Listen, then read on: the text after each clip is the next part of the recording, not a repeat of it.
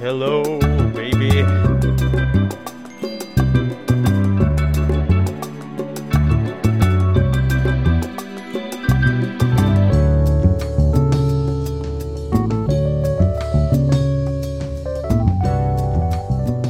Hello, everyone. Welcome back to Sound Direction, a menswear podcast. Can you believe it or not, Ripley? There's no stuffiness here. There's no I used to say that. I used to say that a long time ago, and I What, don't Ripley? uh, remember anymore. Yeah.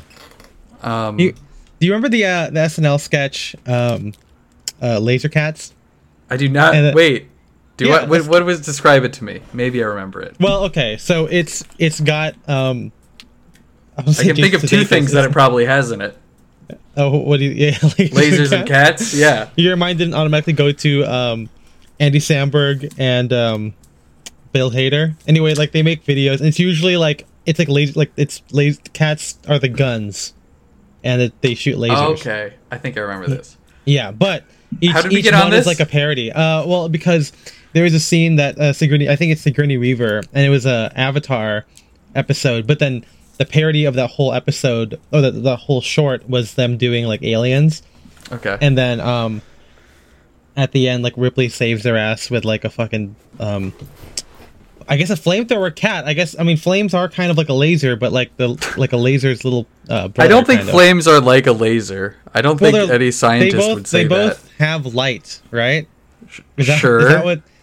I like how after we get a literal PhD Laser candidate on the stands for something, you know. Laser stands for something. Yeah, it's like, it's like it's like light I'll tell you what laser stands for. Wait, I can do it. I can do it. It's light. I don't believe you. Server electronic radio. By simulated emission of radiation. well, I got. this is an educational correctly. podcast. I know we just changed the the the um the uh, category on iTunes, but we we deep down we're an educational Yeah. podcast. I just want I want to put a I want to I'm gonna finish that bit real quick here. Um, Okay. So when when uh, Sigourney Weaver's character jumps in to save them, they go Ripley, and she goes, "Believe it or not," and that has always stuck with me ever since. Um, have you ever been to the museums? Absolutely. I Okay, have. what's your what's your favorite thing they got there? The big tall guy. Don't we the to tell the you? big fat uh, guy? You mean the last Yeah. time I went there when I Sure. was like in like like high school? Yeah, tell me. Dude, I don't want to know. I wanted to like kiss my crush or something, man. I was like, "Whoa, is this? Well, isn't this? Isn't aren't the ladies' fingernails so long?" One time, By the when- way, kiss yeah. me. One time I went to uh, I, I I don't remember which location it was, um, but I went to one and they had a uh, stone. It was like a little gemstone. It was holographic, so you couldn't actually touch it, but it was like it looked like you could, and it was like this is cursed, and if you if you try to grab it, you'll be cursed for the rest of your life. And then you know you try to grab it, and then it like you know whooshes away in mist, and then an evil voice cackles or something. And I did that, and I was like, "Oh my god, I've been cursed." I was like legit like scared. I was like, You're like Barbossa at the end of Yeah, I guess was- at the end, but I was Before. like, I, I went through the rest of the museum, and I was like, dead man walking. I'm cursed. I'm not gonna make it out. Um, but I, I made it to this day. It's a medical miracle. Doctors don't know how it how it happened, but I mean, there, there was that one time where we were hanging out and you made we said let's make sandwiches and you gave me like, oh Ethan, you can finish off this uh, this loaf of bread, and apparently I was the only one who got moldy bread. Yes, the whole, that is the right. whole day. I, I I was like I was like halfway done with the sandwich and I'm like, oh shit, there's mold on here. Thanks, by the way. But like after that, I was like, oh man. De- like dead man walking, aka I'm gonna throw up or poop or something, man. Like I was so scared. The rest I of the mean, you're always gonna poop. You're never like you like if you know you you're a real never dead know. I mean, there's there could be poop. I mean, there are definitely times where when you go eat something and you're like, oh man, I'm gonna like I know I'm gonna like you know it's gonna happen, like and you're you're like I, I gotta like. You're you're a dead man walking, dude. Like you don't know what's Okay, gonna happen. we're gonna make that uh, our slogan now. That's when you know you have to poop. You're a dead man walking. I mean, people. Spencer, don't be insensitive. People died of dysentery for millions of millions, Millions. thousands of years of years. No, I think billions of years. Okay, sixty. I, by the way, uh, not to go Can- too far off topic, I did Yeah. go on another deep dive of Jurassic World Dominion, but maybe that's. I'd rather go off topic than keep talking about poop. as you, I So- mean, as those of you who have listened to our bonus episode, you'll know how much we dislike that. Um, yeah. No, I just uh, I was reading a guy on Reddit. no, this is like a regular white guy podcast. Like, yeah, you know what I saw on Reddit recently? And we're speaking of white guys. We'll get to our Reddit? guest in a second. Yeah. Um, I guess not. I guess you know. Anyway, What, what, okay. Yeah. Um, Yeah. But anyway, uh, it was like a, a, a, a like stream of consciousness thread of a guy on Reddit, and he's like, "I'm gonna watch the extended version of Jurassic World Dominion and post all my thoughts, and then just press enter." And uh, it's fucking. You didn't watch Jurassic World Dominion, right, Spencer? No, of course not. Okay, yeah. It's uh, it's not good. Um, No. there's apparently there's like a flashback in the beginning. Um, it's basically um, the beginning is like the T Rex in its previous life gets uh, into a fight with another dinosaur.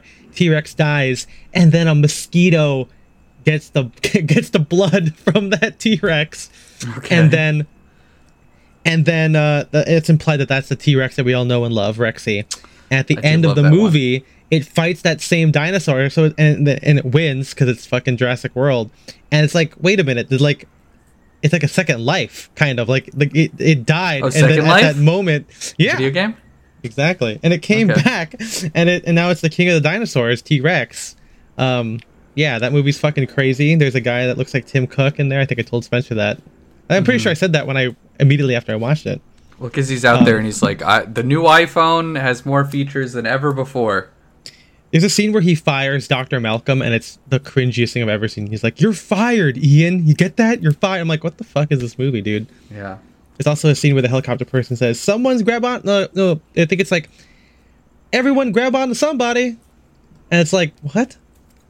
Like, it's, it's like a fucking like Disney Channel helicopter pilot. You know what I'm saying? Yeah, who would like, tell someone to grab onto somebody?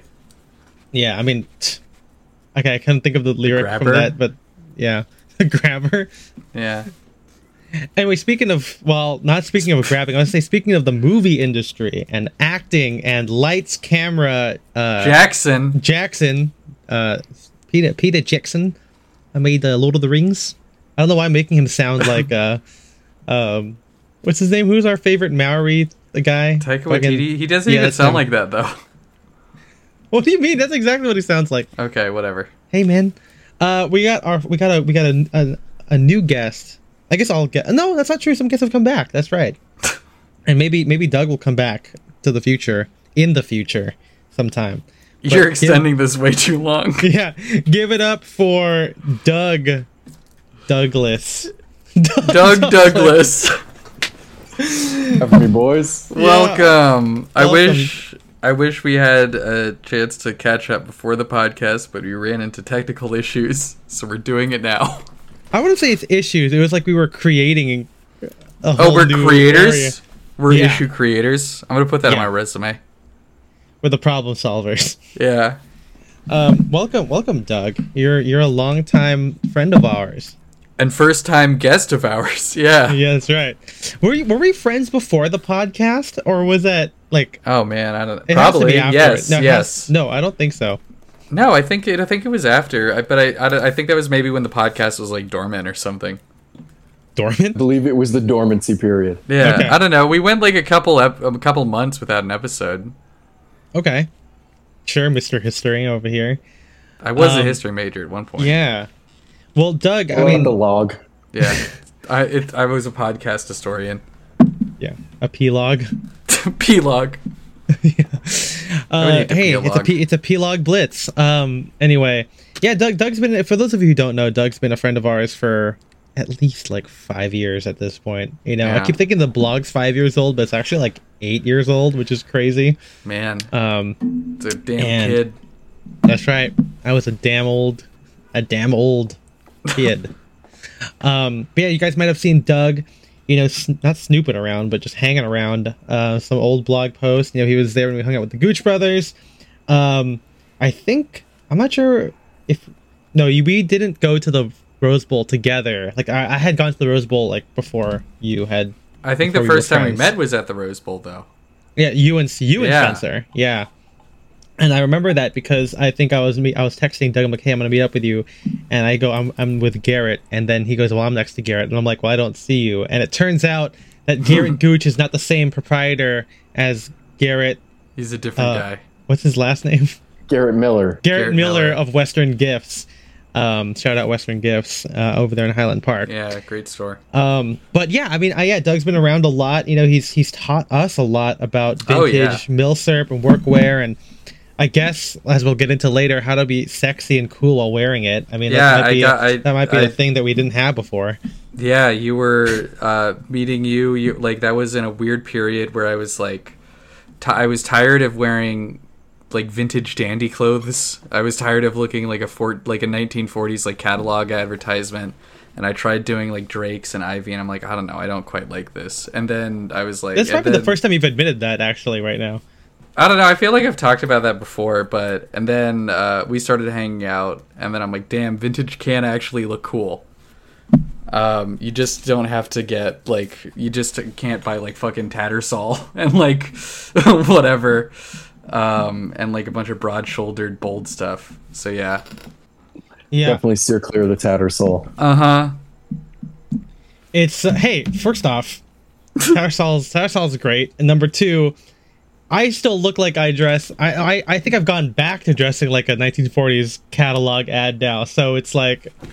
It can still be cool, guys. I don't want to. I, I don't want to. I know I'm outnumbered here as a guy who wears a tie, Uh-huh. um, but I I still want to. I still want to make sure the tie guys are still well represented here. Tie guys.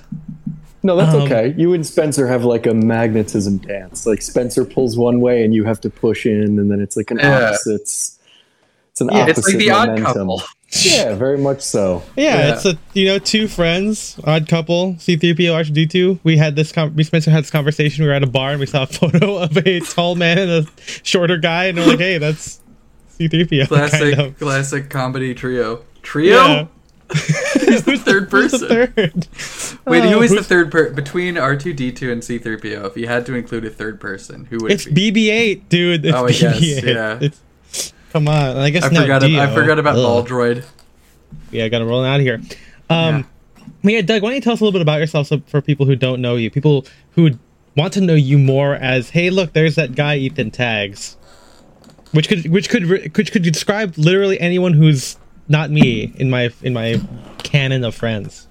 Yeah. I mean, sadly, I'm not young Chomsky. I think that's the biggest heartbreak to everyone is that they're always disappointed that I'm not young Chomsky. um, but I feel like everyone you tag that isn't young Chomsky, they want to be young Chomsky or ask for more of him. Um, we met when I was looking for a tailor and I searched. I was living in where I still live in La Cañada and I was looking for a tailor in the area Mm-hmm. found found your blog and you had recommended Art Taylor.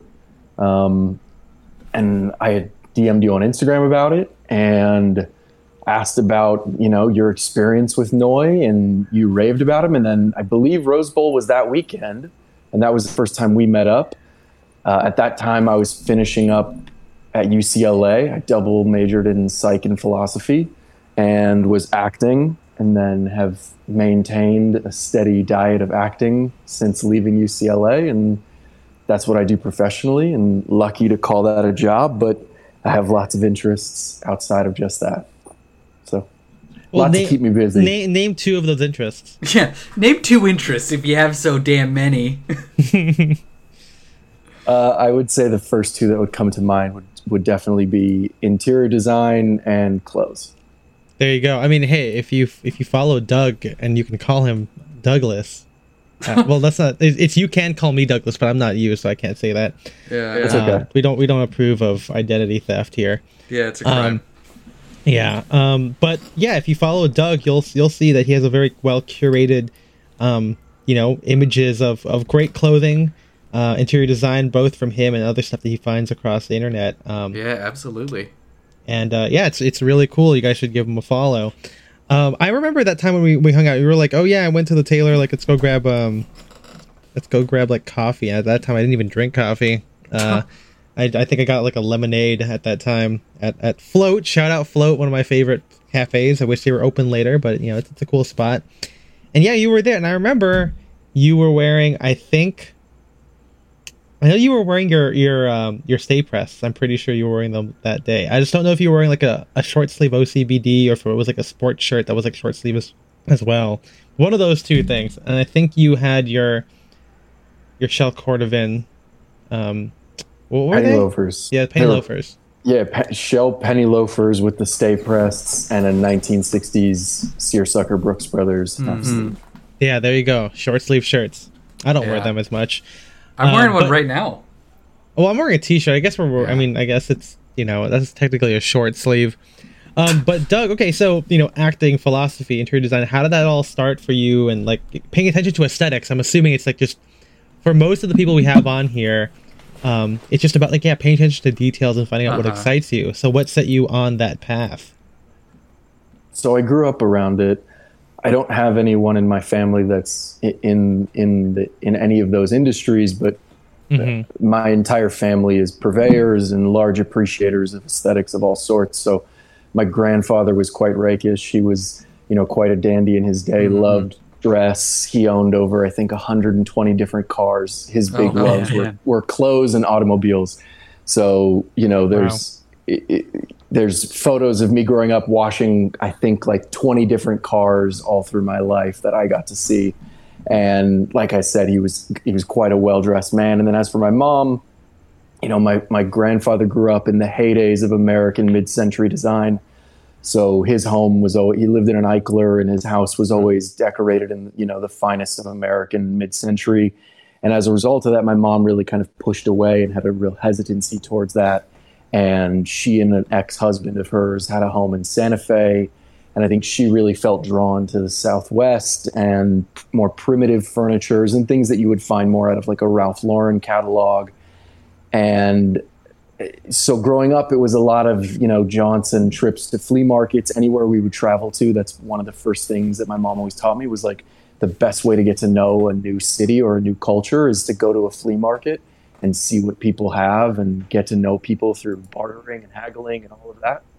Um, so plenty of that. She was an entertainment reporter growing up my whole life. So lots of trips to museums and opera and all sorts of arts and culture. And I believe that that kind of informs all of it. Like it's all inclusive. It, it all it all folds into one. Yeah, my my mom was very similar to that. I mean, my mom is for those of you who have met my mom, she definitely uh, aspires to be like you know very cultured and maybe kind of like waspy person. I think she she actually had an original copy of the official preppy handbook from the 80s or whatever. Like she like she, when she was like a teenager or i mean maybe starting college she like got it and she loved it. And i i don't know where it is. I think she gave it to me and i just lost it or something which How dare you? which is you know it's out of print right? Um yeah. But but yeah i mean she's kind of been the same way. Like i remember as a kid like she would take us to plays take us to operas you know listen to classical music. I mean like you know pavarotti was still alive during that time. I mean i think he only died like five years ago. I guess it's not like he's long gone but you know like three tenors. I remember my dad was talking about that shit and everything. So i'm not surprised that you know when you have parents like this um, whether they're into fashion or not it's like Yeah. it's, it, it teaches you to pay attention to things. Uh huh. Yeah, I, I, yeah, I guess my mom also did that. Like we, she always took us to like um, we I did like summer this, concert. Yeah. summer concerts at like the Hollywood Bowl and stuff like that. yep She yep was also, I mean, she wasn't like into the same clothes that I am, but she was also uh, uh, the only person in my family basically that was into clothes. And I think she she did teach me about like uh, about where to shop for vintage. Because she uh, she taught me about Melrose at least Melrose Avenue. Oh yeah, my mom didn't do that. My mom was like Yeah. Bloomingdale's only kind of a thing, you Uh-huh. know. But that, that could be an Asian American thing where like you know you don't buy old stuff, you buy new. But that's Yeah. we'll revisit the the cultural connotations of being Asian in a future episode. Um, so like uh, Doug, when did it get really erupt for you? You know, like did you always like when you were like in high school or college? Uh, did you get did you wear like OCBDs and jeans and Clark's Desert boots and stuff like that, or Yeah, were you, the, You know? the MFA basic bastard at any point in your life? You kind of do that now. I mean, you wear like you wear like white t-shirts and jeans now. You know, it's kind of. I mean, even if you don't follow M- the MFA Basic Bastard, it is still built on that like basic stuff and you know, repeatable, which we'll get into. But yeah, when did it start start for you? Where you're like, okay, I'm gonna develop my own style. This is what I like, Americana, etc. Certainly, I, I definitely was not. I wish I was wearing this kind of shit back then. I was not. Yeah, you and me both, brother. I I'd be, was I'd be swimming in Tang. I like kidding. the pause before you said that. The hesitancy. I have to pick the right. I have to pick the right word for it. Um, yeah. Um, yeah, I was. Uh, I was. I was not. I was. I was actually wearing when I was 14 and 15, everything that's popular now, which is crazy. Like I have a box full of Chrome Hearts Oh at my man. Oh, mom's wow, house, okay. still waiting for like for my future teenage child to like bust out. But that was back in the day when like you could go to Chrome Hearts and you could go to the store on Robertson and go in and like for 30 or 40 dollars you got a t-shirt and for 80 bucks you got a sweatshirt. And you know i think the caps were like $65 or something and that was super affordable back then. Like 35 bucks for a t-shirt was great. And you know i had a, I had a friend named johnny who his his dad was in the clothing business was in the schmata business mm-hmm. and he was like mr chrome hearts back then. Like ever since he was like could walk he was always in chrome hearts. And i think that kind of just permeated out through our friend group. Okay. and especially growing up in Texas, but having been born here and having kind of spent so much time back and forth, it was one of those things where there's definitely a uniform in Texas, right? Like everybody wears the same stonewash Wrangler jeans, you know, like Lucchese or Laredo cowboy boots, brown always, never black, which is like so weird to me. Always brown and like a nasty color, like a nasty shade of brown, and then like uh, one of those like uh, like SPF shirts that you get at like uh, like REI or like Bass Yeah. Pros. Hmm and that's typically the uniform. And so i think as a result of growing up around that i never wanted to look like that. So so it was definitely a lot of trying out things you know that was also like back in like the heyday of barney's and there was barney's outlets near me. And so like it was a lot of i was lucky that like you know i certainly didn't grow up with means. Like we definitely did not grow up with with money. If you know me and you know my story you know that very intimately. But like I did grow up with a mom who f- fucking loved to shop. So, uh, and I, I had jobs ever since I was a kid, and that was kind of what I was always using my money on. Was I, I, I really loved clothes, and I loved the expression and the utility of it, and I was always trying to just find new things and new, you know, new ways to wear them.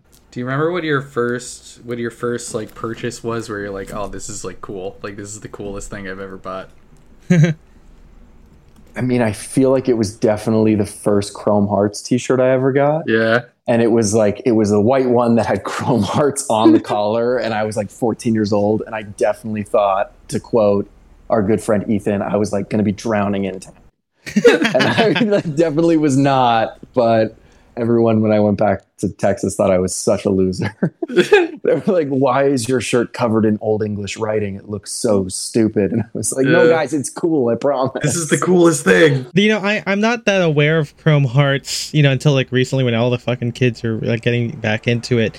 But uh, they, they I must have bought like some shirt randomly that had, of course, was like taking after that. But I had no idea until like recently. I'm like, oh, that's what it, that shirt back then was trying to do. You know? Yeah Yeah, I Um, don't think I owned anything in the like Y2K period that would have been a cool thing now. I had, my favorite T-shirt back then was a T-shirt that had like like Frankenstein on it, and it said like Frankenstein's Monster Company or something like that. I mean, That was my that was my I mean- favorite shirt. I mean, I, I've I've talked about my, the gas mask shirt that I tried to wear. I had an I had an Ed Hardy T-shirt, which could actually kind of go hard because it's like a skull with like a top hat and like Okay. fucking, fucking like what do you call it? Like poker cards around it and shit. Yeah. Um, but hey, my Star Y2K Wars T-shirts, king. you know, um, or the picture of my cock um T-shirt, which i it's a it's like a cartoon chicken, but it's like here's a photo of my cock. Got that in Hawaii of all places. Nice of all Um, places. But but Doug, wh- wh- when did like Americana, like when did like the whether it's vintage or not, you know, when did that start to get in there? OCBDs, selvedge denim, etc. think for me because I grew up going to I went to a, a an international baccalaureate school growing up from IB. from from fifth IB baby Yeah. from, from fifth grade on. So Uh-huh. we, we had to wear uniforms. So we were in OCBDs, gray slacks, uh, black dress shoes, which I sometimes got away with black Timberlands to try Nice. to, to try to edge it out a little bit, Nice. and then you you could wear a you could wear a, a polo on Fridays. But so because of that, I never really wanted to wear that on my off days because it just felt like I was wearing my school uniform. Like, oh, what am I just going to swap it out for some chinos? So really, all of that started coming into play later. It was when I was so I was 19. My little brother and I had moved across uh, the country back to California. It was just the two of us. And at that point was when I had decided that I wanted to start getting into acting. And as you know, someone who prides himself on work and loves being a student of things, I would go. We had a great video store near where we lived, and I would go and pick my favorite actor, and I would rent every movie he he was in, he or she was in. And so, Mhm. you know, when you're watching Cat on a Hot Tin Roof and Cool Hand Luke and all of these great Paul Newman movies, or even The Graduate and all of these phenomenal Oh, Dustin yeah. Hoffman movies, like you're pulling from all this and you're like, oh, wait a minute, all of this stuff is so cool. And like, why am I seeing such a through line here of all of the same kinds of clothes? And that's what really started to slip into like the ether of like, the you know the, the the subconsciousness of like starting that's when it all started to like percolate in and the real like data data intake started happening It's all about the movies. it's all the movies Yeah. I mean, so like it sounds like there you you could like to dive into stuff. So was that when it like you were like, oh, I'm gonna go into like deep into vintage, or did you? Did, was there a time when you tried to do like modern stuff first, like Spencer and I did before we started to collect vintage? think for me because at that point in my life right like i had no we had no money so modern stuff wasn't an option and this was pre-grailed Yeah. So at least when Grailed came about, I could fuck around with some modern stuff, some like you know Japanese Americana stuff like that, and I definitely went heavy into that once Yeah. I started making, once I started having money and Grailed was around. But certainly in those beginning stages, it was like, you know, Will and I were living in Palm Desert, so you got like Angel View Thrift and like Goodwill and shit like that, and it was like. You know, go to this, go to the the army surplus store and go get a pair of 501s, Mm-hmm. and then try to find some like old Brooks Brothers shirting at the Goodwill or at Angel View, just at the thrift, and try to piece together some stuff there. Um, but yeah, I, I didn't. I definitely didn't have the act, the accessibility to be playing around with the modern stuff, at least for a few years. But yeah, in the beginning, That's- it was all vintage. That's something that I've yeah I've always thought is weird about like people who are really into the Americana look but only get by eh, like you know the like the I guess the like Reddit raw denim guys who like get like you know the the like who like buy a new pair of jeans every month. So they always have like incredibly like stiff like dark jeans and like you know a dark shirt and like a like a sawtooth or whatever.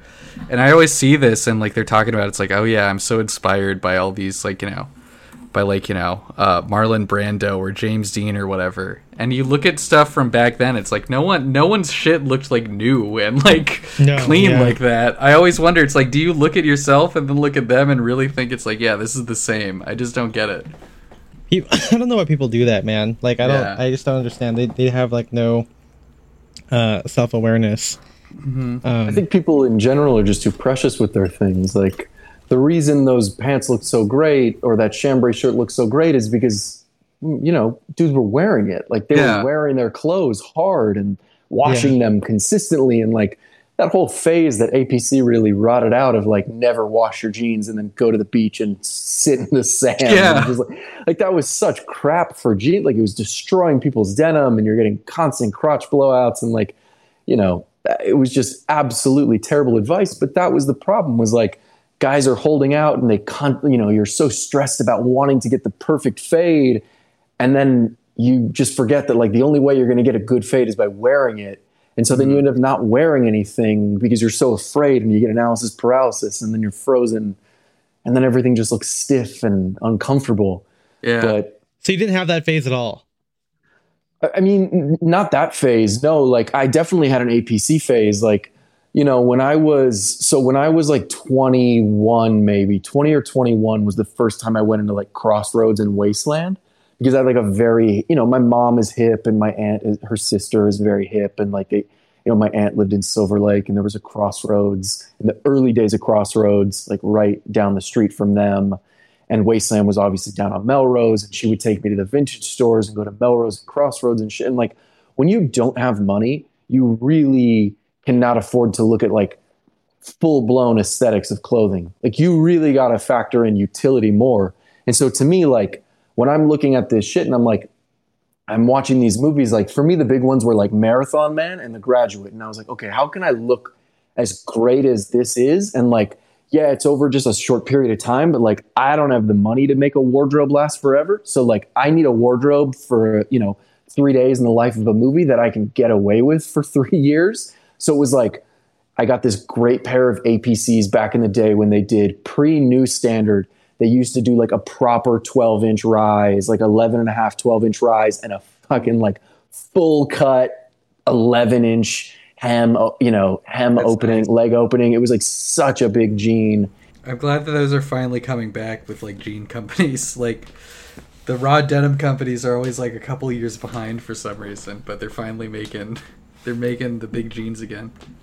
Yeah, but like that pair, I never, I never was like, oh, I'm never gonna wash my jeans because I just treated them like I always did, and I, I would just, I wore them and then washed them, and I wore them and washed them, and they wound up looking amazing. So, you know, they, sh- the first pair I had definitely shrunk too much, but that was a Levi shrink to fit that I had got from Macy's on sale for like 20 bucks or something, and that pair I threw in the wash, and that was like the learning lesson, like, oh, okay, with raw denim you can't wash it on hot with hot water and throw it in the dryer, it's gonna shrink down to be like baby gap. So, but yeah, it was you know it, it was a lot of just sticking to classic American pieces that were mostly all vintage or certainly at secondhand at minimum, and you know gray hoodie.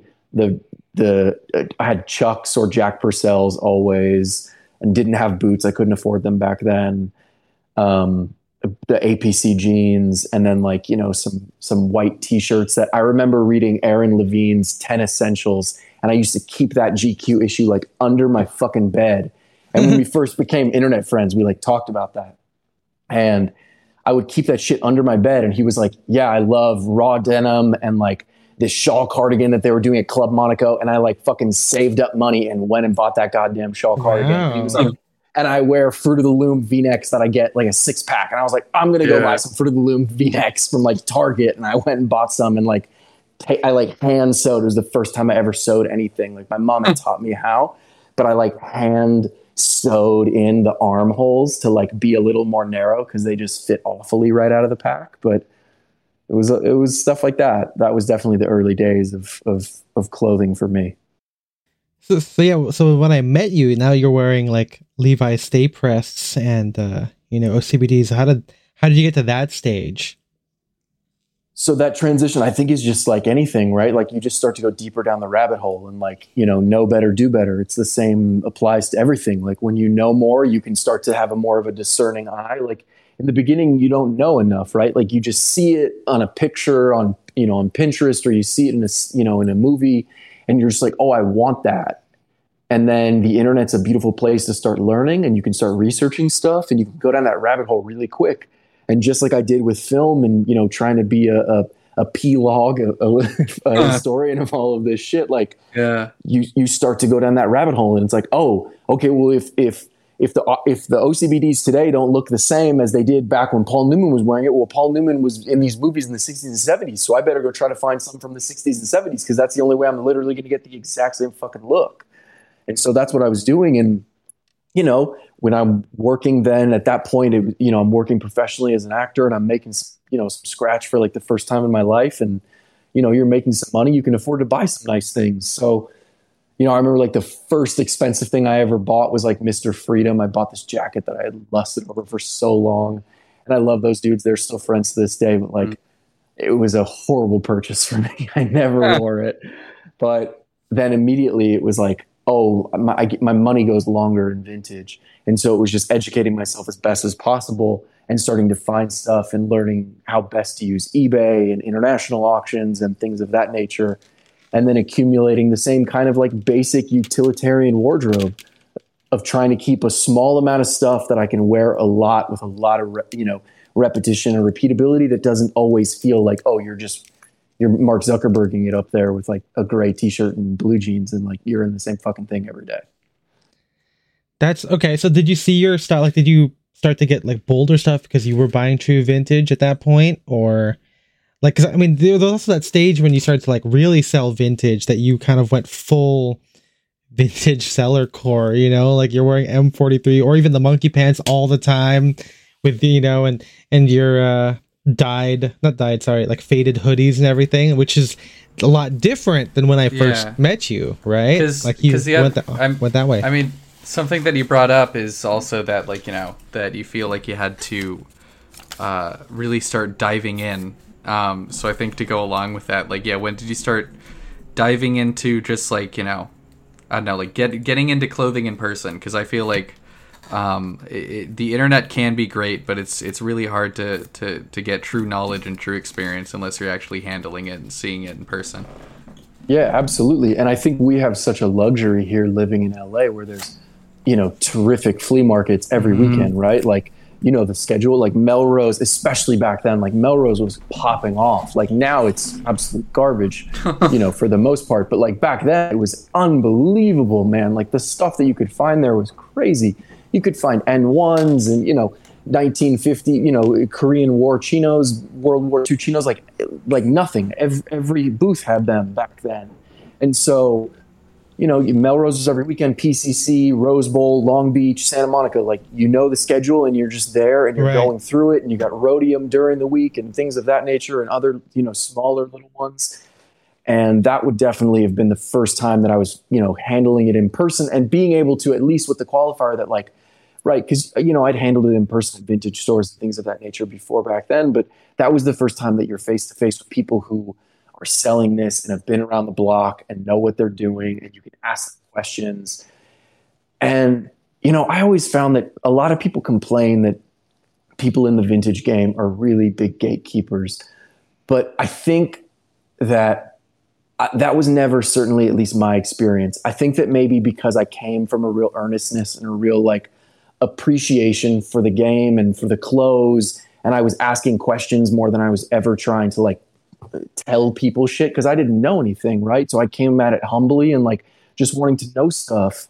And i got lucky that i you know i met a few people that were that have been doing this for a long time that really kind of took me under their wing and taught me so much invaluable knowledge and would go out of their way to take me picking with them and take me to rag mills or flea markets and teach me stuff, how to date things, what to look for, stitch per inch, what zippers, how to date the zippers, how to do like all of that sorts mm-hmm. of stuff. And so, really, I would say around, you know, shortly before I met you guys was when all of that had really started to transpire in terms of my like really deep diving into the knowledge and history of how to understand these clothing.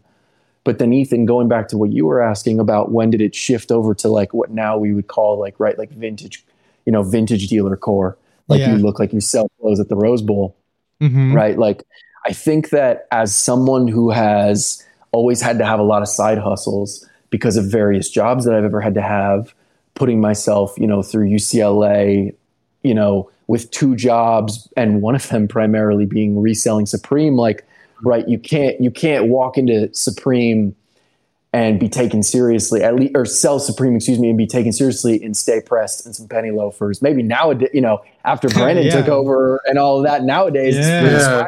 like back then dude if you weren't in like skin tight acne studios the ones kanye was wearing and like some like you know i used to wear this like supreme hockey jersey all the time Uh. just like because i had that shit because i was selling it and so i had to like Mhm. play i was just playing a role and then when i was really getting into vintage was when it was like okay, hold up, there's a market here for this. And like I can make some money doing this on the side. And I've learned Mhm. a lot. And now what a great way, you know, you have so much free time if you're lucky enough to make a living as an actor. You have so much free time and like nothing is worse than sitting on idle hands and just like Oh, waiting yeah. for the phone to ring.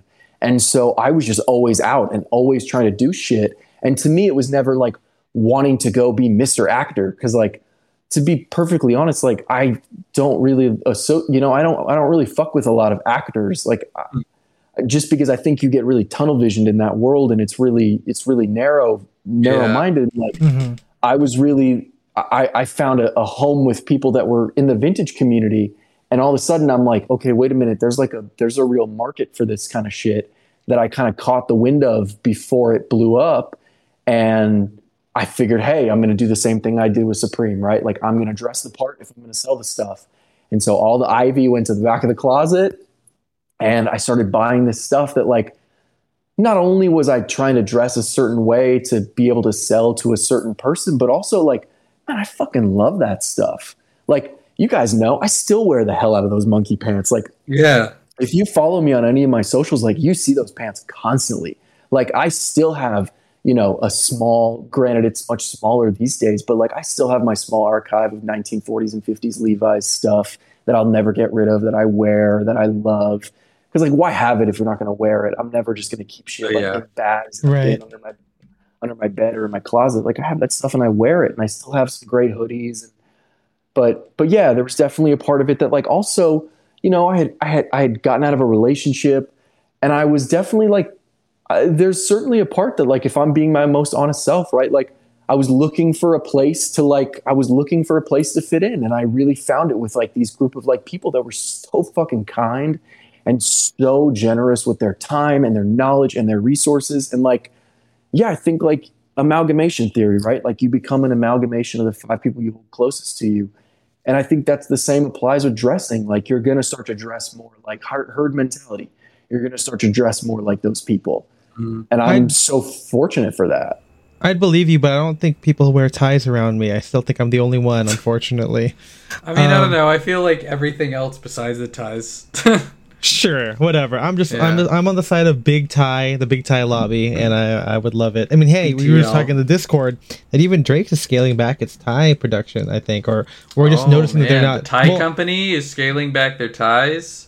I mean, They're they not also tie are company selling all anymore. of their. Uh, fu- yeah, they're not. Um, okay, but let, let's. Uh, I want. I do want to talk a little bit about like you know you you turn thirty now, right? You got to be a you got to be a big boy, you got to be an adult, and because now I feel like you know yeah you you- you're wearing some of the Ivy and Jason stuff that I saw you in before, um, but then there's a whole bunch of like more designery aspects to it, you know, or or you know getting these like minimal I guess kind of basics, I guess, but like you know, there's there's a new take that I see from you now that maybe some people haven't seen, but because I've you know I've seen you go from wearing short sleeve OCBD. I mean, there's one there's when we went to that like I don't know what what event that was, but you were wearing like an aloha shirt with pleated trousers and like a a flat cap, and then you know next thing we know, next time we see, you know we see you at trivia. You know, you're wearing like fucking hoodies and, and, and HBTs, and then now you know you're wearing like Lemaire and and these like mm. chunky sunglasses. So like, what what about this new phase? You know, New Doug. tell new Doug. Doug, what is this? Doug like 5.0 now? Chrome, go. like Chrome, Chrome Hearts, minimal utility, poor kid, Yeah. Ivy, vintage. Now,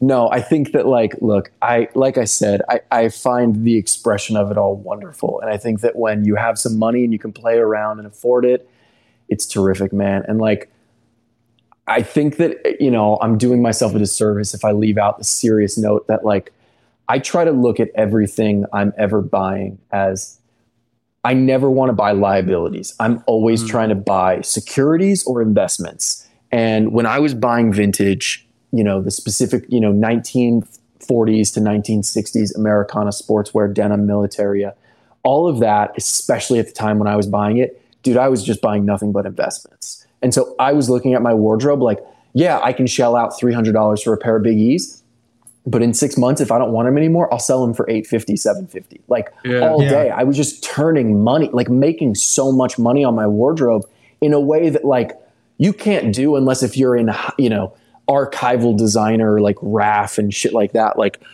if you're if you're not in that world, like I caught that window of like, oh, I can make money on the clothes that I'm buying, and that way, if I want to change, I'm never gonna lose money selling something. Which, when you don't come from money, you you think about shit like that, right? And so, you know, to get back to where all this comes from, right? So, I'm single. I'm heavy into vintage, right? I'm popping up. I'm I'm popping up at the Rose Bowl on occasion, you know, with my duffel and selling just like, you know, I have a few Japanese clients that I would sell to, very high-end customers. And, you know, I'd be a few grand in in like 20 minutes walking around and I'd be like, great, I made my day. I'm good. And then it'd just be like time to go shop. And when you're shopping at the Rose Bowl, especially back then, you were buying that kind of stuff. Um, and then I'm dating a new girl, uh, my current girlfriend. We're still together, Sadie, and you know, w- Sadie is is very close with her family, and her grandma would turn a little bit of a side eye to me. I, I- you know, she's a very classic old lady, and she would turn a side eye to me at times when I'd show up in these fucking tattered ass hoodies that like I thought were so cool, and like. You know, she just didn't understand. And like, I get it. Yeah, I, I wouldn't understand that shit either. I'd be like, "Wha- uh, honey, why does your boyfriend look like he's homeless? Is that is that like a derelict? Is this a thing? I thought this was just Yeah. Zoolander shit, right? And so like there was a few intersections. I never like to look like everybody else that's around me. I find that once that starts to happen is when it's time for me to shift it up a little bit. And the obvious second notion of that, that like, oh, hey, I've got a girlfriend now. I'm on, like you said, I'm on the other side of 30. It's time I start dressing a little more like a man in my 30s. Not that that means anything to, you know, it doesn't have to mean anything to anybody, but to me, it meant something.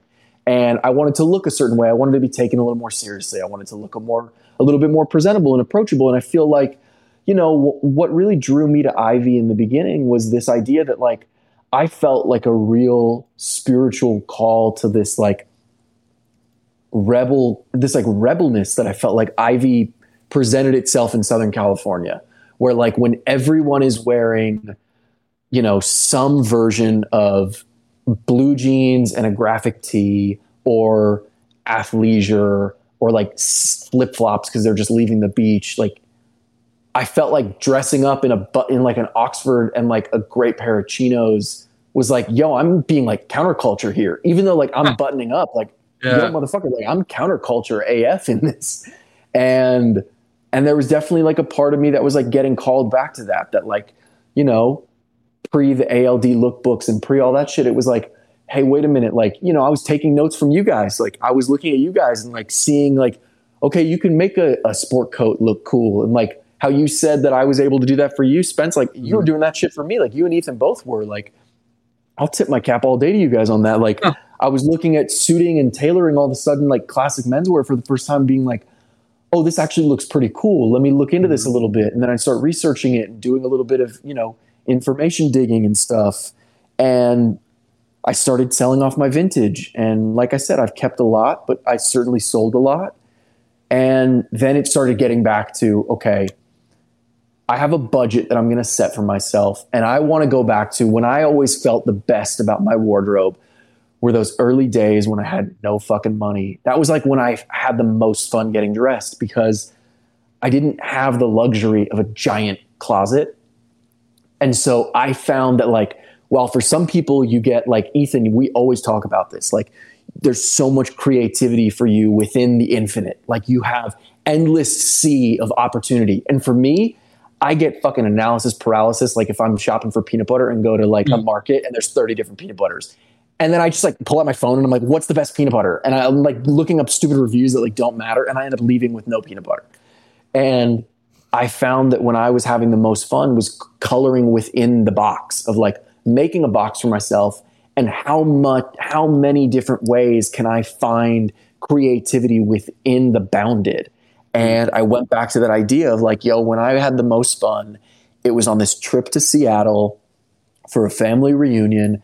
And I could only bring this one small suitcase. And in it, I had my APC, those APC blue jeans, a gray champion hoodie from the 90s, two white tees, one black tee, a thermal, a vintage Oxford shirt, and a vintage, you know, military shirt from the 50s with the epaulets and the mm. two flak pockets, a tan one, and a navy cashmere sweater, excuse me, a black cable knit cashmere sweater that I had got. It was Ralph Lauren that I got at TJ Maxx for five dollars way back in the day because it had a couple holes in it that my mom taught me how to darn. And like that was it, and a pair of chucks. And I was like, how many different ways can I combine this? Like, how many different ways can I do this? And I thought, you know what? What if I could do that same thing, bring that same energy about, and do that same kind of thing with a wardrobe where now I can afford a little bit better stuff. And like, what if I could buy the best version of everything that I covet, not sacrifice in quality? And that doesn't have to mean the most expensive, right? Like, I stand by that I think 501s are the best jeans. Mm-hmm. And you can get 501s at any price point. You can go to the Goodwill and find them for $3. You can buy Japanese reproduction 501s in a very specific year and hand sewn from like Connor Sewing Factory for you know, $400. So it's a price point that meets every kind of need and every kind of budget, but I love. And so that was the idea for me was like, how can I get into this idea of, a really minimizing everything down to what I would just call like classics. Like I don't, I, I don't refer to them as basics because to me, it's like the classics. It's like the foundation of a house. Like until you understand how the right pair of blue jeans and the right t-shirt where the where the shoulder seam hits on your on, on your shoulder, where your shoulder meets your bicep, the length of the sleeve down your bicep, where all of those little details and nuances are the most flattering on you. Do you need a reinforced collar, non-reinforced collar? All of those little details. How they fit and suit you the best to make you feel the most confident. You don't you, you can't start to play everywhere else. And that's where it all came down to for me was trying to really hone in on all of those little things. Yeah, because I was gonna say I do definitely see a through line between um, what you wore now or what you wear now and what you wore a couple years ago. Um, I mean, you were talking about earlier how you still wear like your monkey pants and everything, but um, yeah, even even when you're all you know when you're wearing just like you know like you know flannels with a button up and like ring jacket or something like that. Um, something about it, like the the way everything fits, the the colors. Um, there's definitely a through line. I'm just I'm just happy to see a double-breasted suit on more people. You know, Yeah. like that's that's it. Um, I mean, yeah. Speaking of that, like, how did how did tailoring come back into your, your style? Because I mean, like, you know, every time we would go to to Roxy's R.I.P. location, not the person. Actually, Yeah. well, Roxy, I mean, that's the name of her grandmother, so technically Okay. Roxy is dead. Uh, shout out Roxy. Uh, but when every time we would go, you know, we'd always like find like you know the sports shirts and everything, and I'd be like, and I'd be over there in the, the sport coat section. I'm like, look at this stuff, and everyone's like, nah, I don't really need tailoring, you know. So like, when did that when did that happen? Because like now you have a couple of ring jackets. Yeah. I think Ethan is trying to tee himself up for a nice like me hit one out of the park for him here. Yeah. 'Cause he he knows that like he knows damn well that like my first suit was bought with Ethan at Roxy. We got a 1960s Southwick three piece. That's right. That for me, I was like, I was you know I had watched Bullitt. I'd gone. They were playing Yeah, it at New go. Beverly. Yeah. And I was like, yeah, baby, I need that Bullitt three piece. And I looked up, I did a deep dive. It was like his was Southwick. And I was like, great, that's what I'm looking for. And we went to Roxy's and boom, I found this incredible, you know, charcoal wool, really lightweight, three piece Mhm. suit in beautiful condition, Yeah. you know, and and and bless her, Roxy is so sweet and she loved you guys so much. And she always hooked it up for you guys. Yeah. And as a result, that meant she hooked it up for, you know, me and the, the rest of the gang. And yeah, it was a lot of, there's this great photo that we have of Ethan pinching the suit in the back for me. And I was wearing a bandana at the time. So I look like Prison Mike in that episode of The Office. I'm That's wearing right. this like full skull cap bandana, which is hilarious that now that's like a TikTok for you page thing that kids are doing, which is so funny to me because I only did it because I have crazy curly hair typically. And like I was doing that to try to flatten it out a little bit. Yeah. But I had this skull cap bandana on and a and this this Southwick suit, and Ethan was trying to show me, you know, how it would look after we got it tailored. And yeah, that that was so that was like step one, and then we went back and I bought this Brooks Brothers. Uh, I still have that suit; doesn't really fit me anymore, but I bought a Brooks Brothers sack jacket there uh, on the closing, the like you know Roxy closing down the warehouse. IP to that beautiful spot yeah. um, that that that sport coat has been passed on to someone else. And then you know, Ethan, again, like the first trip back into ring jacket, like where the, I shouldn't say back into, like the first foray into ring jacket was, you know, going to Pasadena, RIP the bloke, Yeah. and going to the bloke back when they were doing their, I think it was their their closing down sale, and those guys were so sweet. Again, just more guys that just love you guys because you guys are really like the heart and soul of like classic menswear in LA, and you guys like keep that shit going because people feed off of like people see how passionate you guys are about it, and they really love and appreciate that. And so we went over there, and I was, you know, at the time that's when I was, I was starting to like leave a lot of the the, the ratty sweats behind, but still keep my, you know, my 50 Levi's and old chambrays and stuff, and I was looking for a, a sport coat that, you know, I could entry my way into the world of tailoring that made sense. And I got that tweed. I laugh because I've, I've literally never worn it. I told Ethan the other day, like I bought it. I spent so much money on the sport coat, Yeah. and it literally has sat in the garment bag since the day I got it back from the tailor. But you know, that's the that's the the the the mistakes you make when you're buying your first sport coat and you live in Southern California. I feel like I buy- told you not to get and you tweed, but. I was like, Yeah, tweed is tough.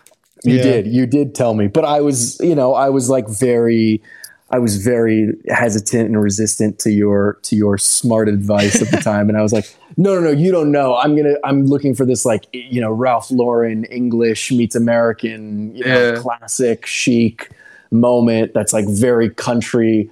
But the problem with that, right, is like that whole aesthetic is very, you know, northeast of the United States, and it's a much different climate over Yeah, there. I'm, I'm checking the weather right now. Uh, all next week, it's going to be in the 90s again, so get ready for that.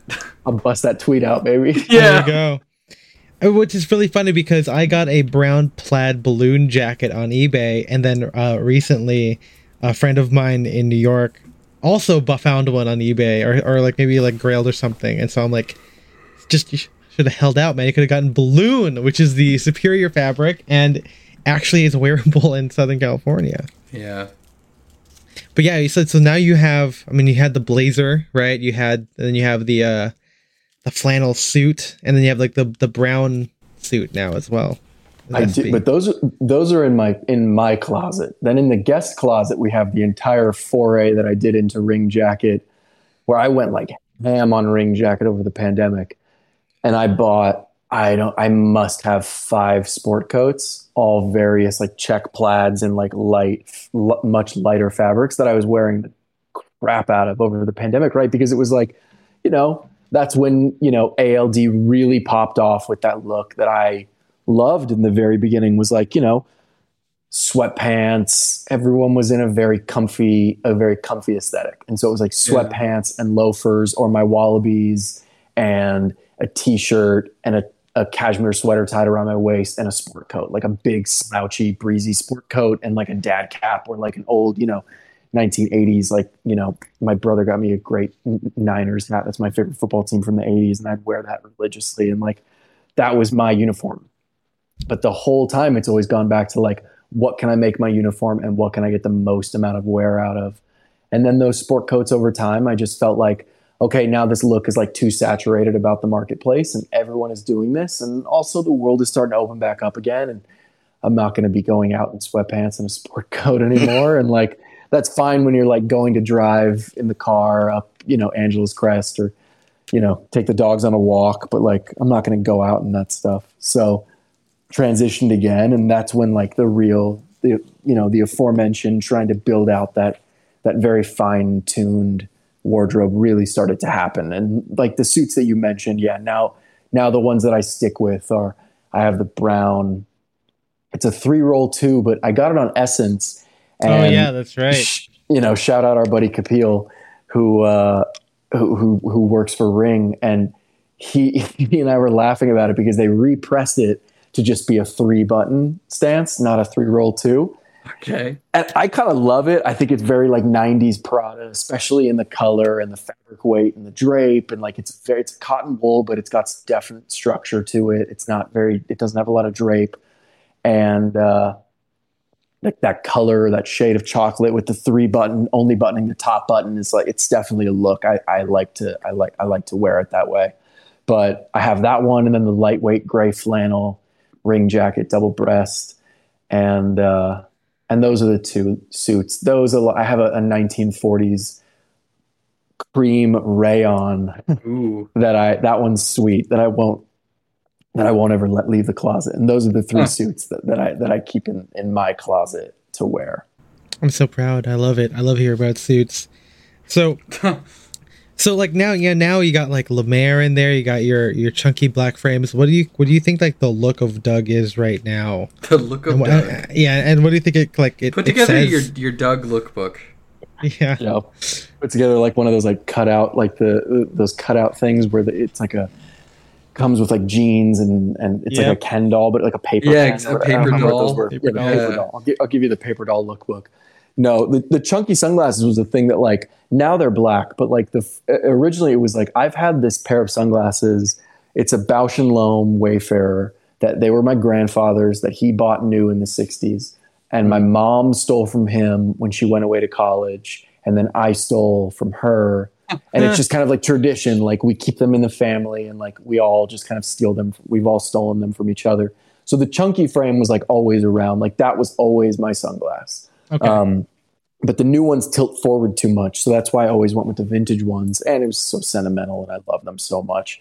But yeah, certainly now I don't wear much. Brown, I don't wear the brown sunglasses. It's all black. I definitely like if you if I laid out all of my sunglasses, which I've thrown a photo on my Instagram of all of them before. It's like yeah, I have a type. Like I have a problem. Hmm. Like I have seven pairs of sunglasses, and they're all chunky black. acetate frame. Like they all look identical. It's like to most people, be like, why the fuck do you need all? They are they're all the same pair, but to me, they're all you know subtly different. But Oh yeah. I mean, hey, if you it's like you look at my closet, I have so many light blue shirts and it's like no, they're all different, I'm telling you. it's Yeah. I'm not the meme of the old man wearing Yeah. the plaid shirt, holding up the plaid shirt to his arm. I'm not that guy. It's a different plaid. Trust me. Yeah. One is gingham, one is baby gingham. They're There go. different. Uh, no, like you said, there's Lemaire in there. There's you know the row. Um, I, greedy I've never you know. Yeah, got those? Guidi. I got the Guidis. I got those. Uh, I got those. I have some Rick, but like I, I don't do the stuff. You know, I shouldn't say I have some Rick because then people are gonna think I'm like a Sith Lord out here wearing like fucking like drop crotch diaper jeans. no, I have like a cashmere sweater and like a, a long sleeve undershirt from Rick that like I think are phenomenal. But you know, I I like I, I like minimal uh, aesthetics in general. I stick to a very neutral color palette. I've always been drawn to that, to more earth tones and things. I think it, like for me, when I'm talking about, you know, re, you know, having a wardrobe that you can wear time over and be able to mix things and interchange stuff.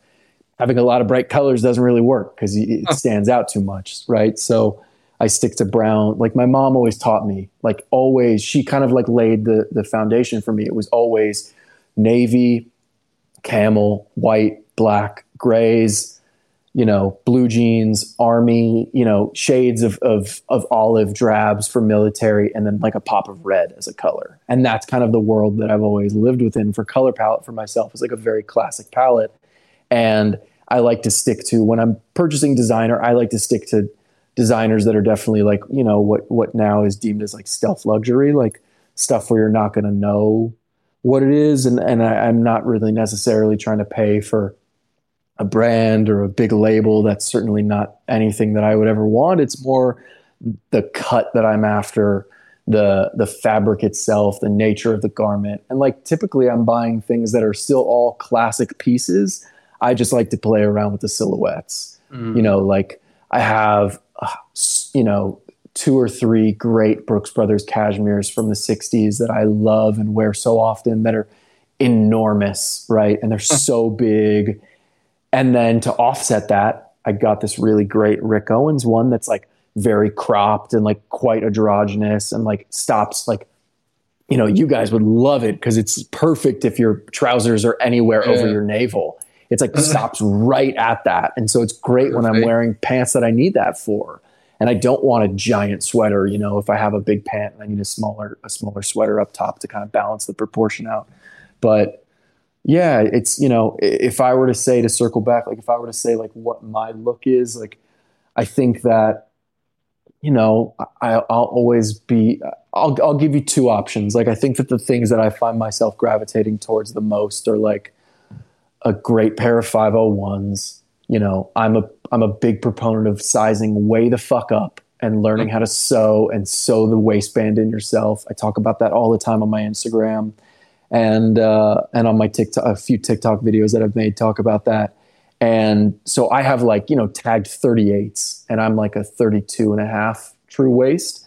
So I'm taking in two inches on each side, but it gives me a leg that's a little fuller, that has a little more space and drape to it, that doesn't you know fit me so snug through the leg. So a great pair of 501s, a nice white tee, a cashmere sweater, and a great pair of loafers with you know an, an, an Oliver People sunglass and uh, my Cartier step tank from the 70s. And that's kind of like one very standard Doug that's like in the in the bag of tricks of like, what the fuck do I want to wear today? I don't want to think. Oh, great, I'll just throw that on. And like if it's too hot, the sweater will go around the waist. And if it's or or it'll go over the shoulders. But like I love having that sweater to kind of break up what would otherwise just be just a t-shirt and jeans, right? And then the other one is like I always looked at black trousers as like, oh, the cool kids are always in like some kind of black trouser, right? Right. The kind of like the kids that like the people that like, you know, friends of mine that are, you know, they work in like they have CD positions at, you know, at various companies. Not necessarily that they're in fashion, but they're just like, you know, they're cool motherfuckers. They're dudes that like you look at them and it's like, oh, you, you've got taste, right? Like you you know it, you spot it when you you know it's easy to spot. And those guys love a black trouser And for me, that pair of recent has always been. I lusted over these ever since they put them out. It's the Row did this pant called the Antico pant, and my God, they are spicy meatball. They are so fucking expensive, but I wanted them for over a year. I saved up for them. I bought them, and I wear them all the fucking time. So like cost per wear, while still high, is like I'm chipping away at that because I wear them so hmm. much. But There you go.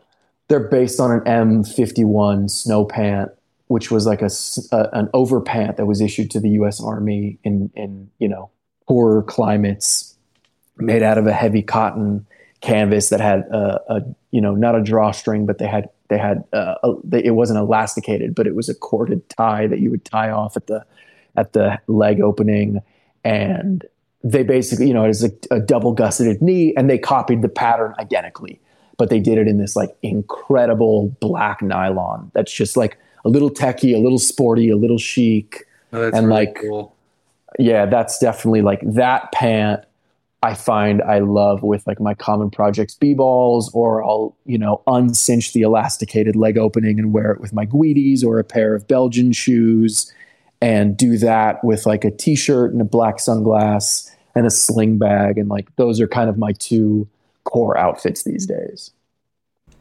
I mean, it's what's really cool is that it it seems even more unique now after having known you. I feel like it's a it's a cool mix, especially when you start looking at like you know. I don't think we have time to go into your interior design stuff, like a mix of like not eclectic, but like like old and new kind of designs coming together. I feel like your your style now reflects that a lot, which has been really cool.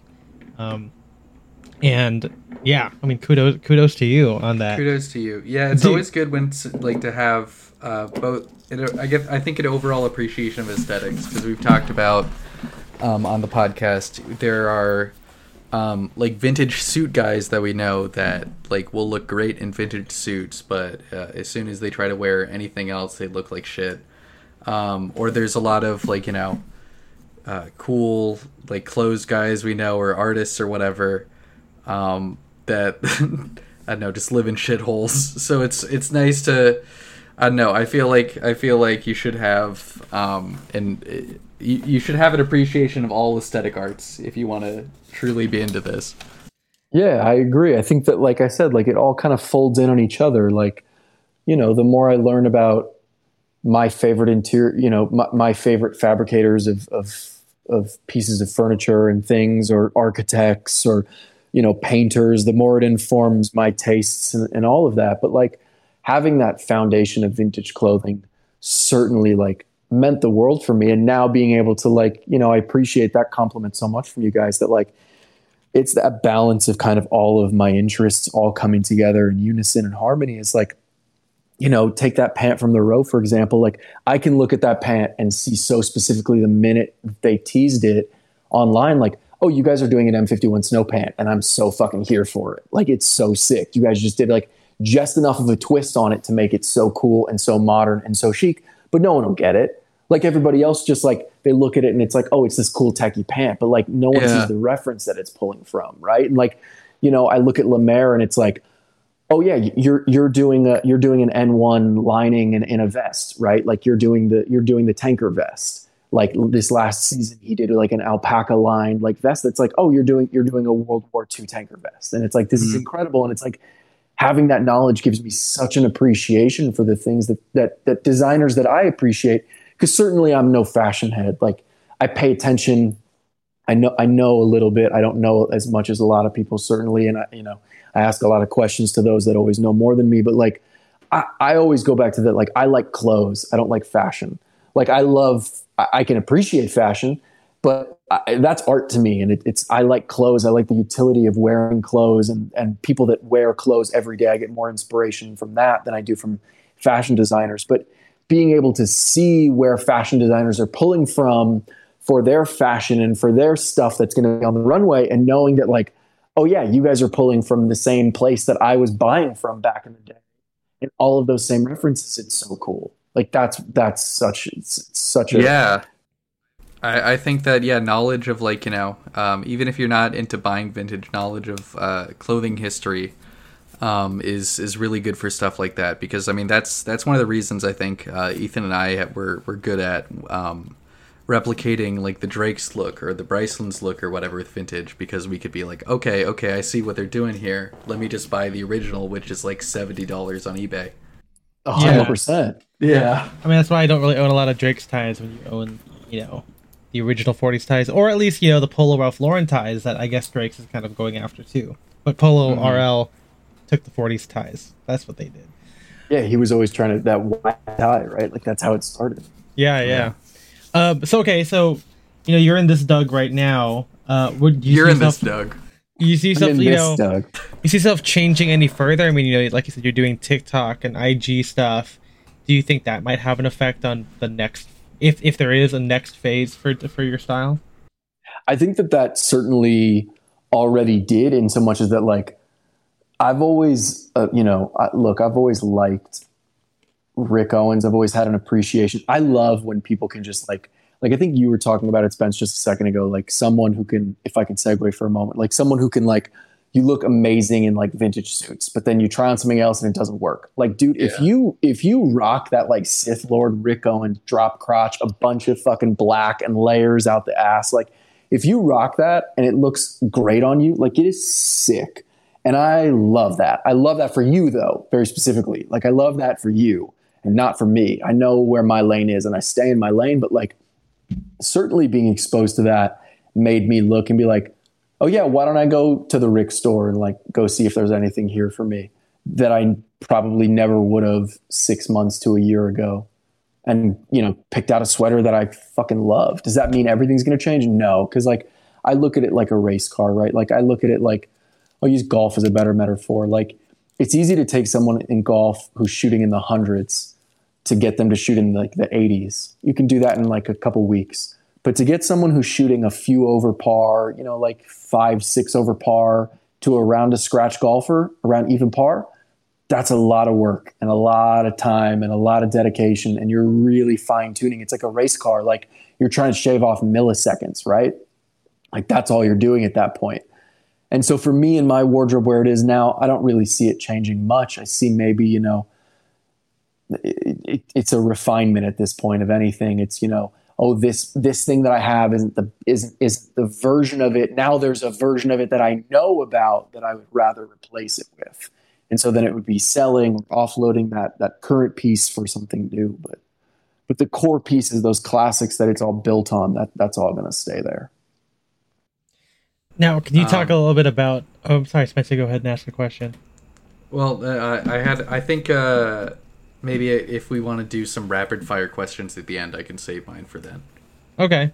I mean, I was I was gonna ask you. I mean, uh, Doug, what exactly do you want to get out of uh, TikTok and IG Reels? Like that's you know, you talk about like, I guess hustling right, right as you're acting. You know, you're not doing you're not selling the vintage right now. Now I feel like you're putting some effort into this this avenue.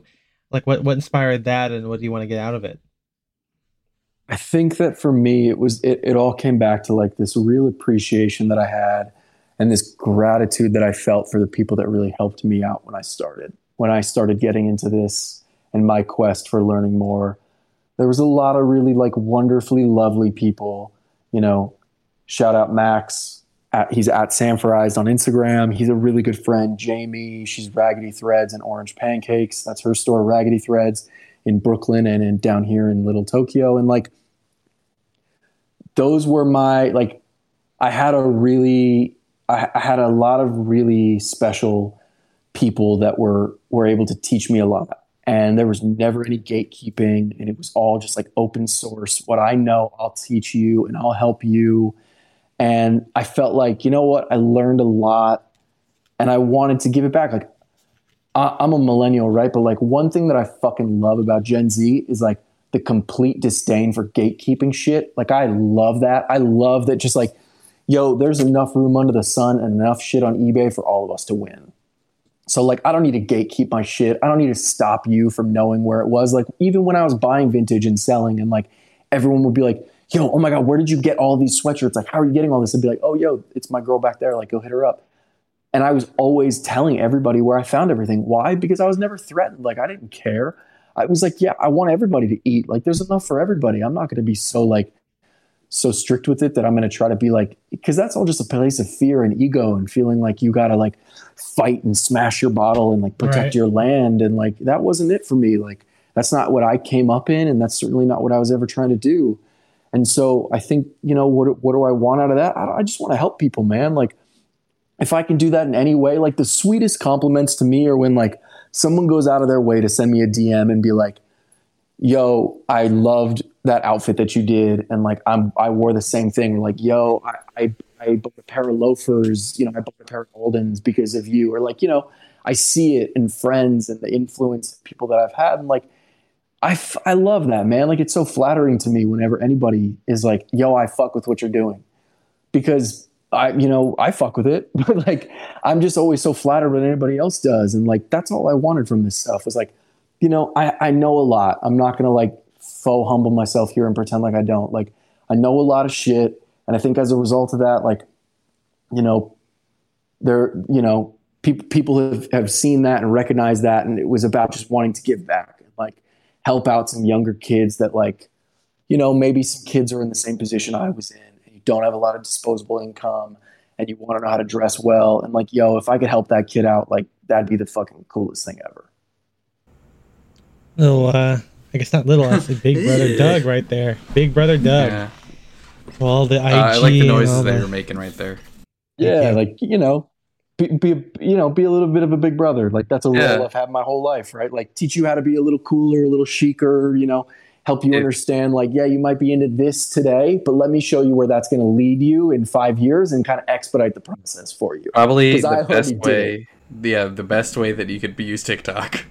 I mean, hey, we try that all the time. You know, we say, hey, you know, if you could skip the five years or whatever of bad of old Ethan, that's what we've canonized the name of.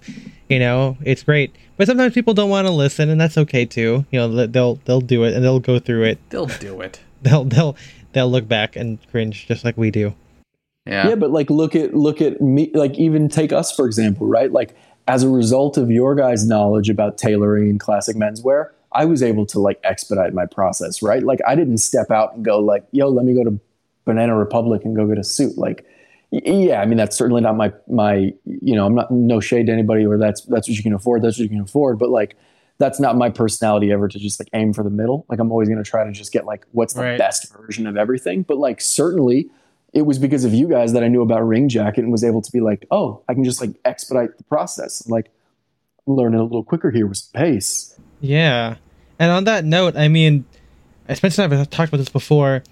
Banana Republic or J. Crew suits are expensive. They're like eight hundred dollars. Like that's Yeah, still I don't understand. They're, still- they're, it's like okay, the most expensive when I was working there, the prices might have gone up.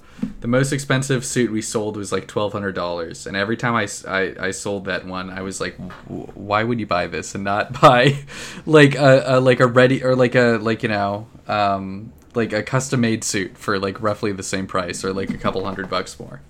yeah. See, so it's people don't have that.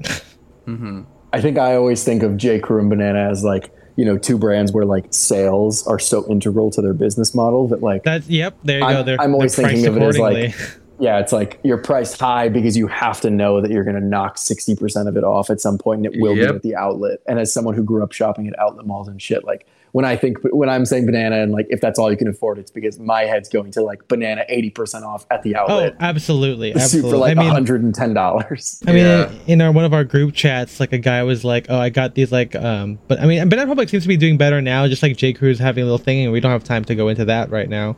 Um, but there were like these pleated side tab chinos, from, like the Banana Republic Heritage Collection, and the guy was like, oh, "I caught them for twenty bucks," and I clicked on it. I, was, I want to see what they looked like, and the original price was like one fifty, and I'm like, "Okay, yeah, like, you know, like yeah, I get it. Like when when." When I think of what you can afford, that's the price. Not, but like there are people who buy it like retail and then they defend it, and I'm like, dude, 150 bucks, dude. None like outside. My, no, my custom made pants were 150 bucks. Like that's yeah. you know so maybe maybe that's a little too cheap too um but yeah i think we can move on to some rapid fire stuff as we as we close out spencer so why don't you, Yeah, why don't you well- fire open fire I wanted to know was there was there anything that you sold that you like uh, uh really regret? Like anything that you were like, oh, I'm never gonna wear this again, but now you're like, fuck, I never should have sold that.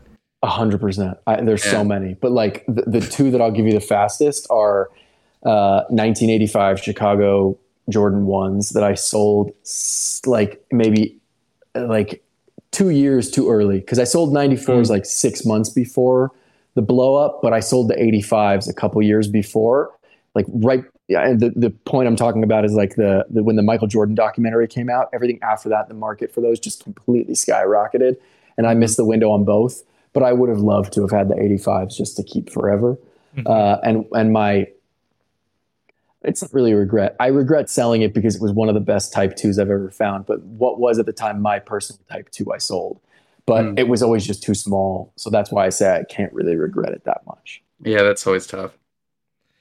What else you got, Um, Spencer? Uh, I don't know. Do you have any questions? it was like the only That was your rapid fire fire- question I that had. was- like it- the rapid fire boys. Yeah, I mean, I, mean- gotta be honest. You were like a great interview because uh, y- I don't know. We didn't have to ask Thanks them for any questions. keeping. Thanks for I keeping always- track of the entirety of my question. That's a, I a always, big one. I always like uh, when I'm interviewing someone and uh, they can they can just talk without much prompting from me. Yeah. Um. So you know what? I mean- that I was mean- so, that was great. I mean, yeah. I mean, you kind of answered. We, we were. I thought we would get into a little bit more, but I think we've kind of covered the uniform a lot. And You know, like, maybe hey, maybe there will be a part two. Maybe maybe Yeah. you'll come on the Twitch or something. You know, we can do it. I mean, hey, Chomsky was on twice. Maybe there'll, there'll be a second thing about more about you know discussing the merits of a uniform because I think Yeah. something, something that I, I was I was gonna share in the moment, but of course he had some other great points that we we, we uh, decided to tackle. Um, but your you know your point about you know being in the box, I was like I know I think I'm in a box. My box is just bigger and has more stuff. like I'm like I could like. Even though I can appreciate Rick, Rick Owens, I probably would uh, like never buy anything from there. I don't. I don't have any draw to it. You know. yeah, like but my- you don't know about the sweater. Yeah, I mean, there, there you go. See, I, Um, I mean, I don't think I wouldn't call myself a minimalist dresser, but I do definitely appreciate now more. Like I, I can, I'm more okay with like, oh, I don't have a bunch of patterns going on. That's fine and stuff like that. well, that Where I happens think when you before, don't wear the ties. That's ha- it's easier if you don't do that. yeah, but like before, I was like, how do I make this outfit like more interesting? It's like, oh, I can't. But now I'm like fine with wearing yeah, like sh- like chambray shirts or like even like blue OCBDs, which look exactly like chambray shirts Yeah, exactly. every That's every day and stuff like that. As and someone being like, who has the Brooks Brothers uh, button-down collar in chambray and a Brooks Brothers OCBD in blue, they are definitely different, and I do not wear them the same way. Um, but no, yeah, I think. Um, I mean, you know, when Doug and I were, were catching up, I think for like the first time in like a couple of months, um, and where I told him you got to be on the pod before the year is over, um, we were saying how, um, like, I like I still have a uniform. It's just made up of a lot of different things. Like I think, like I said before in the in the Discord, like if there was like a vibe, like the Esquire man or like the Ivy Ethan is like the default, and it just happens that those things have like multiple striped shirts or like different foulard ties, but like that doesn't really change. Like you don't you don't really see me do a lot of like oh Esquire man, but with I don't know like Rick Owens or something like that. And usually it's very it's like I have like those moods. Like you have like the different Dougs, I have like the different Ethans, but um the biggest ones, yeah, have just a lot of ties. That's it. we talked about it that like you know you want 40 ties right? And your- in like an ideal wardrobe i'm throwing a number out. I don't remember Yeah. the exact number because hmm. it's irrelevant. But it was like you know you, you want a wardrobe with a bunch of ties. And for me i want to be the person that if i'm going to wear a tie you know it's going to be a black silk tie. Like that's it you know what to expect and that's okay. And i would be totally okay being that person. Because like you know, it's all relative. Your box to you is a normal size. And to me, I look at your box and I'm like, that's the biggest fucking box I've ever seen in my whole life. and you look at my box and you're like, you know, it's a New York apartment. What are you doing? How do you even live in there? Where's your bed? Like, you got a Murphy bed in this bitch? What's going on here? And the crazy part is that I never have decision fatigue. The ideas keep coming. Like they just it's it, it's unstoppable. Like it's hard for me to like stop making fits. I'm about to go to New York literally in like 4 hours. Um but Yeah. I have to stop I have to be like, "Oh, I'm not to literally be here. I got to stop making outfits because like they're just gonna sit on my rack you know? I, I gotta pack what i have right now and then take that and just you know wear it. And i won't have my closet to look at. And it's, it's like a really weird like blue ball situation of where i'm like i have all these ideas but i literally can't do anything and they're at home. They're waiting for me. They're begging me to put them together with stuff. But that's like an Ethan. That could just be an Ethan problem. Maybe regular people don't have this, but Blue that's- ball situation. Yeah, it's like a creative blue balls. You know, Creative it's- blue it's balls. right there. What what what's the creative equivalent of the balls? Like what's the organ that controls your creativity? Uh, the brain, Wait, wait, and blue brain. Blue brain. Yeah. I mean, I didn't. I come. Up, I come up with something. No, this was recent, uh, and we'll close out right after this. Um, but I was talking about like um, I don't know, talking to my friends about dating, and you know, they're talking about like, oh yeah, like when do you stop using condoms or whatever, and then. And then there was, you know, the, the the conversation moved to like, oh, like you know, how do you know like not to get too attached or how to, you know, whatever. This is like a totally separate topic, but I was like, oh yeah, what if there were like emotional condoms to prevent you from emotionally coming? Like, like do you like Jesus. and I was like, "Do you think of like little like like like dogs or baseball to prevent yourself?" I'm like, "Oh, I'm about, I'm about to share some traumas with with this person. I don't want to get them, you know, to overshare." But I'm like, "No, that's just like stopping your that's like stopping yourself from coming." Whereas condoms, they don't stop you from coming; they just protect you from getting someone pregnant. And I was like, "Well, I don't know even know what the pregnancy metaphor in this is." Anyway, that's my whole blue balls to condoms uh, story right there, where the analogy blue- doesn't always work. Blue ball brand condoms. Do you think that would that's smart branding? God, I Is think that, you got something is, there. is that smart branding or is that just a name, Spencer? Like that that could just be like It's just a name that people are gonna remember. so I guess I guess it's good. Like the condom prevents you from coming, so it's like it's it's, it's a double. It's a I mean it gives you it gives you blue balls. It doesn't stop your Yes. erection. It it's it just gives you blue balls. So like you can keep pleasuring whoever you want to But it pleasure with your penis. So bad. Yeah, but it'll it'll hurt and you just can't It'll finish. hurt you. You know, it's not just But they, Viagra. hey, some I guess guys are into this, and Yeah. all of them listen to this podcast. Yeah, we know this. This yeah, we knew exactly. We know the sexual freaks love style direction. Yeah, S and S and D, more like S and M. yeah. I don't even know what that stands for. Sex and mothers. I mean, that's how I do it. Whoa. Anyway, anyway thank you Doug, Anyway. for joining us on the. We, we always find a way to bring it back. And if you guys want worse, listen to the bonus episode that came out in Yeah, September. you got to subscribe to the Patreon it's for the that. craziest, it's the craziest one ever for the first 15 minutes. Anyway, Doug, thank you for popping on the podcast. Where can people find and follow you if they want to see those IG reels and plug time. TikToks? At you can call me Douglas On everything. On everything. See, that's It's the smart everywhere. branding. See, that that's what the definition of smart branding is, Spencer. Someone, someone took my well, someone took my Twitter account username. Although they're just sitting on it, I might, I might contact Twitter and see if I could get that. What so many gonna say? people, so many people now that I've noticed because I scroll through my stories to see who watches. So many people have taken the "you can call me" from my. Uh. it's not like I have like a very like I don't have like it's you know it's not generic enough. Like, when I see people now that do it, it's like you can call me Cordell, you can call me what Amber, and it's just like oh nice, I like that, I appreciate that. Yeah, Thanks, thanks for stealing my shit. it's like, um, yeah, it's like uh, Spartacus. Yeah, it's cute. yeah, if, if you ever were about to be, I guess, arrested for treason, you all would just can say, call me "You can call me, Spartacus." call me Spartacus," and everyone. Yeah, And he can, he can't. The law prevents him from arresting all of you. You know, like that's, that's true. take that, Caesar. I guess that's what Jesus did. Anyway, uh, And thank you guys. what the podcast is all about. yeah, thank you everyone else for listening here, and you know, for for those of you who support our Patreon, who get to join our Discord and listen to all the bonus episodes, and a uh, so you can you, if you want to do that, you can go to Patreon.com/slash Down Direction, and that's where you can give us five dollars a month. But if you give us ten, that's the same benefit you guys get, but we say your name. So thank you to Austin Malott, Shane Curry, Philip Regard, Jarrett Colian, Henrik Wilberg, and John Clifford. We appreciate you guys a lot.